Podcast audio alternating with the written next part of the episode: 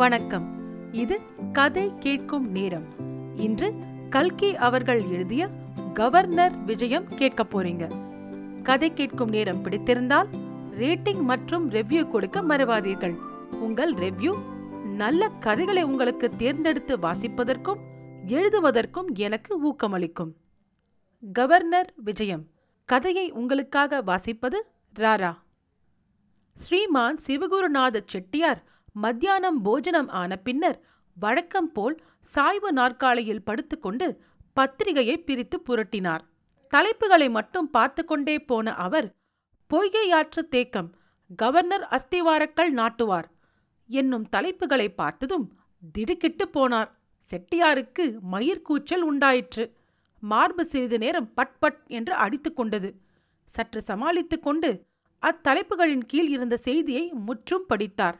அம்மாதம் இருபதாம் தேதி காலை ஏழு மணிக்கு கவர்னர் துரை ரயில்வே ஸ்டேஷனில் இறங்கி பொய்கையாற்று தேக்கத்துக்கு மோட்டாரில் செல்வார் என்பதும் மற்றும் பல விவரங்களும் இருந்தன. செட்டியார் உடனே தமது பிரதம காரியஸ்தர் ஜெயராமையரை கூப்பிட்டனுப்பினார். காரியஸ்தர் வந்து சேர்ந்ததும் ஐயரே சங்கதி தெரியுமா? என்றார். தெரியாது. என்ன விஷயம்?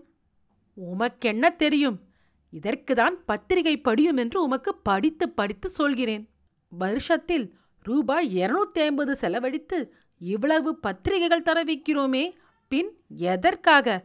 நான் மட்டும் ஜாக்கிரதையாக படித்து கொண்டு வராவிட்டால் இப்பொழுது என்ன ஆகியிருக்கும்? விஷயம் என்னவென்று எஜமான் சொல்லவில்லையே. நம்மூருக்கு இருபதாம் தேதி கவர்னர் வருகிறார். காரியஸ்தர் இடி வீழ்ந்தது போல் வாயை பெரிதாக திறந்தார். ஓ! என்ற சத்தத்தை தவிர வேறு வார்த்தை அவர் வாயினின்றும் வரவில்லை. சரி மேலே என்ன செய்கிறது? என்று செட்டியார் கேட்டார். எல்லா ஏற்பாடுகளும் செய்துவிட வேண்டியதுதான். இருபதாம் தேதி காலை ரயில்வே ஸ்டேஷனுக்கு போக வேண்டும். நமது மோட்டார் வண்டியில் ஒரு தூசி இல்லாமல் பல பலவென்று தேய்த்து வைக்க சொல்லும். பார்த்தீர்களா? நான் பிடிவாதமாக மோட்டார் வண்டி வாங்கதான் வேண்டுமென்றது இப்போது எவ்வளவு பயன்படுகிறது? இந்த முன் யோசனைக்காக தானே ஐயரே உம்மிடத்தில் எனக்கு இவ்வளவு பிரியம். இருக்கட்டும் நமது வீட்டு வாசலை அலங்கரிக்க வேண்டாமா? நமது வீதி வழியாக கவர்னர் போகிறாரா? நிச்சயமில்லை. ஒருவேளை ஸ்டேஷனில் இறங்கி நேரே போய்விடலாம். கலெக்டர் துரையிடம் சொல்லி நமது வீதி வழியாய் போக ஏற்பாடு செய்ய வேண்டும். முடியாவிட்டாலும் பாதகமில்லை. எப்படியும் நமது வீடு அலங்கரிக்கப்பட்டிருந்த செய்தி பத்திரிகைகளில் வெளியாகிவிடும் அல்லவா அதுவும் உண்மைதான். இருக்கட்டும் கூர்மாவதாரம் ஐயங்காருக்கு இச்செய்தி தெரியாமல் இருக்க வேண்டுமே. அவர் தினம் பத்திரிகை என்னைப் போல் கவனமாக படிக்கிறாரா? அவருக்கு தெரிந்தாலும் பாதகமில்லை. தாங்கள் யோசனை செய்ய வேண்டாம். முதலில் அவரிடம் மோட்டார் கிடையாது. பழைய கர்நாடக கோச்சு வண்டியில்தான் அவர் வர வேண்டும். மேலும் தங்களுக்கு நினைவில்லையா? கலெக்டர் தர்பாரிலே அவருக்கு ராவ் பகதூன் பட்டம் அளிக்கப்பட்ட போது அவருடைய வேஷத்தையும் அவர் திரும்ப திரும்ப சலாம் போட்டதையும் பார்த்து எல்லோரும் கொள்ளென்று சிரிக்கவில்லையா? அந்த மாதிரிதான் இப்போதும் ஆகும் என்றார் காரியஸ்தர். அச்சம்பவத்தை நினைத்து செட்டியார் இப்போதும் சற்று நகைத்தார். இருந்தாலும் நம் வீடு அலங்காரம் செய்யும் விஷயம் அவருக்கு தெரியக்கூடாது. எல்லா ஏற்பாடும் செய்து தயாராய் வைத்துக்கொண்டு பத்தொன்பதாம் தேதி இரவு பத்து மணிக்கு அலங்காரம் செய்து விடுவோம். ஐயங்காரை காலையில் எழுந்து விழிக்கும்படி செய்யலாம் என்றார்.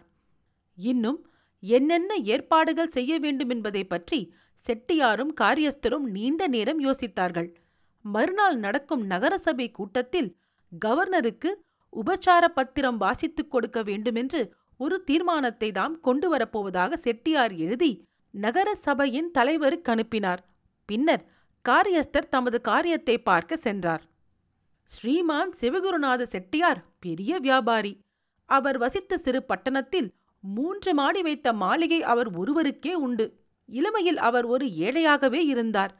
முதலில் ஓர் இரும்பு கடையில் குமாஸ்தாவாக வேலை பார்த்தார். லக்ஷ்மி தேவியின் கடைக்கண் பார்வை அவர் மீது விழுந்தது. தனிக்கடை வைத்து வியாபாரம் நடத்தவே செல்வம் நாளுக்கு நாள் பெருகிற்று. மகா யுத்தத்திற்கு சற்று முன்பு ஏராளமான இரும்பு சரக்குகள் அவருடைய கடையில் தங்கியிருந்தன. யுத்தம் ஆரம்பித்த பின்னர் இரும்பு சாமான்களின் விலை இருமடங்கு மும்மடங்கு ஆயிற்று. செட்டியார் ஒரேடியாக லட்சாதிபதி ஆகிவிட்டார். பின்னர் கௌரவங்களில் ஆசை விழுந்தது. அடுத்த வீட்டு வக்கீல் ராவ் பகதூர் கூர்மாவதாரம் ஐயங்காரை தமது வாழ்க்கை உதாரணமாக கொண்டார். நடை உடை பாவனைகளில் அவரை பின்பற்றினார். ஆங்கில ஆசான் ஒருவரை அமர்த்தி ஆங்கிலம் கற்றுக்கொண்டார். நாகரிக வாழ்க்கைக்குரிய ஆடம்பரங்கள் அனைத்தையும் ஒவ்வொன்றாக கைக்கொண்டார். உத்தியோகஸ்தர்களுக்கு அடிக்கடி விருந்து நடத்தினார்.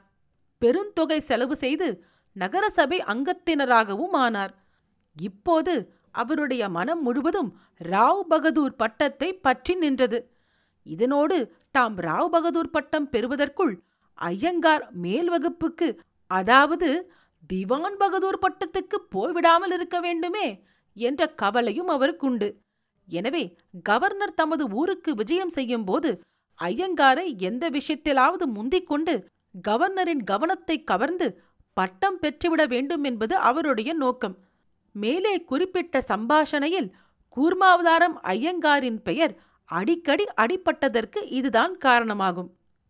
மறுநாள் ஸ்ரீமான் செட்டியார் மகிழ்ச்சி ததும்பிய முகத்துடனே நகரசபை கூட்டத்திற்கு சென்றார். கவர்னருக்கு உபசார பத்திரம் வாசித்துக் கொடுக்க வேண்டுமென்று தீர்மானத்தை பிரேரணை செய்து பேசுவதற்கு ஒரு பிரசங்கத்தை தயாரித்து தமது சட்டைப்பையில் போட்டுக் கொண்டிருந்தார். அப்பிரசங்கத்தை மூன்று பாகமாக பிரிக்கலாம். முதல் பகுதியிலே இந்தியாவுக்கு ஆங்கில ஆட்சியின் பயனாக ஏற்பட்ட நன்மைகளைப் பற்றி விவரணித்திருந்தார் இரண்டாவது பகுதியில் கவர்னர் துரையின் பூர்வோத்தரங்கள் குலப்பெருமை குணச்சிறப்பு மற்றும் கல்யாண குணங்கள் எல்லாவற்றையும் பற்றி விரித்து கூறியிருந்தார். மூன்றாவது பகுதியில் கவர்னர் துரை இம்மாகாணத்தில் வந்து பதவியில் அமர்ந்த பின்னர் செய்த செய்யாத எல்லா நன்மைகளையும் பற்றி குறிப்பிட்டுவிட்டு ஒரே ஒரு விஷயத்தை மட்டும் மேன்மை தங்கிய கவர்னர் பிரபுவின் மேலான கவனத்துக்கு தாழ்மையுடன் தெரிவித்துக் கொள்வது தமது வருந்தத்தக்க கடமையாயிருக்கிறதென்றும் அவருடைய ஆதிக்கத்தில் ராஜ விசுவாசிகளுக்கு ஆதரவு போதாதென்றும் பட்டங்கள் வழங்கும் விஷயத்தில் ஆசாமிகளின் யோகியத்தாம்சங்களை சற்று கவனித்து கருணை புரிய வேண்டும் என்றும் சொல்லியிருந்தார். இந்த பிரசங்கத்திற்கு நகல்கள் எடுத்து தமது காரியஸ்தர் மூலம் எல்லா பத்திரிகை நிருபர்களுக்கும் அனுப்பி பிரசங்கம் முழுவதையும் பத்திரிகைகளுக்கு தந்தியில் அனுப்பும் செலவை தாம் ஏற்றுக்கொள்வதாக தெரிவித்ததுடன் கவர்னர் விஜயத்துக்கு மறுநாள் தமது வீட்டுக்கு வந்து தம்மை கண்டு போகும்படியும் சொல்லி அனுப்பினார். ஆனால் அந்தோ அவர் நகரசபை கட்டிடத்தை அடைந்து ஆசனத்தில் அமர்ந்ததும் அவர் மகிழ்ச்சி அவ்வளவும் துயரமாகவும் கோபமாகவும் மாறிற்று. ஏனெனில் ராவ் பகதூர் ஐயங்கார் தம்மை முந்திக் கொண்டு கவர்னர் வரவேற்பு தீர்மானம் கொண்டு வருவதாக முன்னாடியே அறிவித்து விட்டார் என்றும் ஆதலால் அவருடைய தீர்மானம்தான் முதலில் வரும் என்றும் தெரிய வந்தன. ஆனாலும் செட்டியார் தோல்வியைக் கண்டு அஞ்சி விடுபவர் அல்ல. முயற்சி திருவினையாக்குவதை அவர் தமது வாழ்க்கையில் கண்டறிந்தவர். எனவே ஐயங்காருக்கு அடுத்தாற்போல் தாமே தீர்மானம் அனுப்பி இருந்ததால் ஐயங்காரின் தீர்மானத்தை ஆமோதிக்கும் உரிமையாவது தமக்கு அளிக்க வேண்டுமென்று போராடி அவர் வெற்றியடைந்தார். அதன்பின் தீர்மானத்தை ஆமோதிக்கும் வாயிலாக தாம் எழுதி வைத்திருந்த பிரசங்கம் முழுவதையும் படித்துவிட்டார். செட்டியார் மறுநாள் தபாலை ஆவலுடன் எதிர்பார்த்திருந்து வந்ததும் பத்திரிகைகளை உடைத்து பிரித்தும் பார்த்தார். அந்தோ அவர் ஏமாற்றத்தை என்னவென்று சொல்வது? ஒரு பத்திரிகையிலாவது இவருடைய பிரசங்கம் வெளியாகவில்லை. ஸ்ரீமான் சிவகுருநாத செட்டியார் தீர்மானத்தை ஆமோதித்தார் என்ற பாடமே எல்லா பத்திரிகைகளிலும் காணப்பட்டது.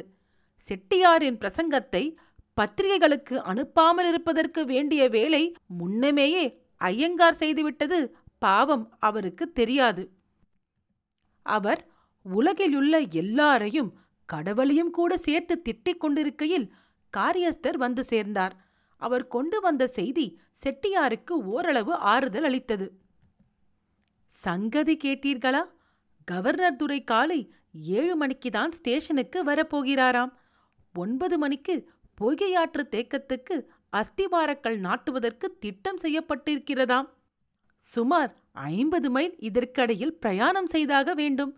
ஆதலால் நகரசபை உபசார பத்திரத்தை நகர மண்டபத்துக்கு வந்தோ அல்லது ரயில்வே ஸ்டேஷனிலேயோ பெற்றுக்கொள்வதற்கு நேரமில்லையாம். இச்செய்தி இப்போதுதான் கவர்னரின் அந்தரங்க காரியதர்சியிடமிருந்து வந்ததாம். தாங்கள் அத்தீர்மானத்தை பிரேரணை செய்யாததே நல்லதாக போயிற்று. இல்லாவிடில் இப்பொழுது எவ்வளவு அவமானம் பாருங்கள் என்றார் காரியஸ்தர். ஆ கூர்மாவதாரம் ஐயங்காருக்கு நன்றாய் வேண்டும். முந்திக் கொள்ள பார்த்தாரல்லவா என்று கூறி செட்டியார் உவகையடைந்தார். ஆனாலும் இருபதாம் தேதி காலையில் ஸ்டேஷனுக்கு போக வேண்டுமல்லவா? என்று காரியஸ்தர் கேட்டார்.